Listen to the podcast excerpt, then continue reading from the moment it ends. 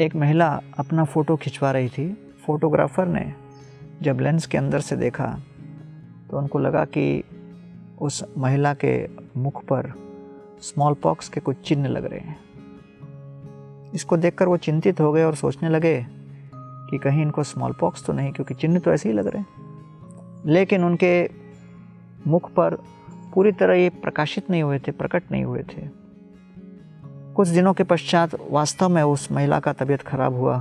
वो डॉक्टर के पास गई और डॉक्टर ने घोषणा कर दी कि वास्तव में उनको स्मॉल पॉक्स है और कुछ दिनों के पश्चात उनका देहांत भी हो गया।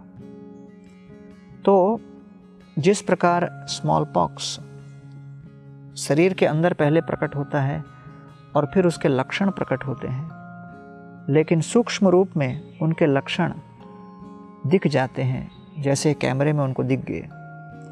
उसी प्रकार मन के भीतर जो हमारी इच्छाएँ हैं, वो इच्छाएँ भी इस स्मॉल पॉक्स के अप्रकट रूप की भांति हृदय के भीतर स्थित रहते हैं। जैसे कुछ समय के पश्चात ये ज्वर प्रकट होता है, वैसे ही हृदय के भीतर की भौतिक इच्छाएँ विभिन्न प्रकार के कार्यों में परिणित होती हैं, प्रकाशित होती हैं।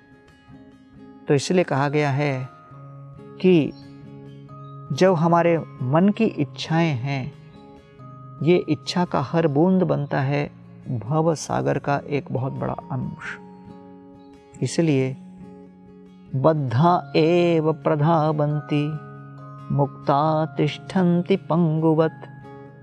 ये मन बड़ा आश्चर्य देने वाला एक ऐसा सूक्ष्म देह है जो हमारी इच्छाओं का मूल स्रोत है। और इसलिए ये इच्छाएँ काचित आश्चर्य श्रृंखला, ये आश्चर्य रूपी श्रृंखला की भांति है, रज्जू की भांति है। जो इच्छा रूपी रज्जू जिसको बाँध दे, वो वास्तव में इधर उधर भटकता फिरता है इंद्रिय विषयों की खोज में। और जो इस इच्छा रूपी श्रृंखला से मुक्त हो, वो वास्तव में एक ही स्थान पर इस तरह बैठा रहता है, मान लो पंगु हो। अर्थात उसके जीवन में इच्छा पूर्ण करने की दूसरी कोई आवश्यकता नहीं, वो पूरी तरह शांत और समृद्ध रहता है। आइए हम अपने जीवन में इच्छा मुक्त होने का प्रयत्न करें और इच्छा मुक्ति का अर्थ है कि हम इच्छा को भगवत भक्ति में जोड़ दें और उसमें युक्त कर दें।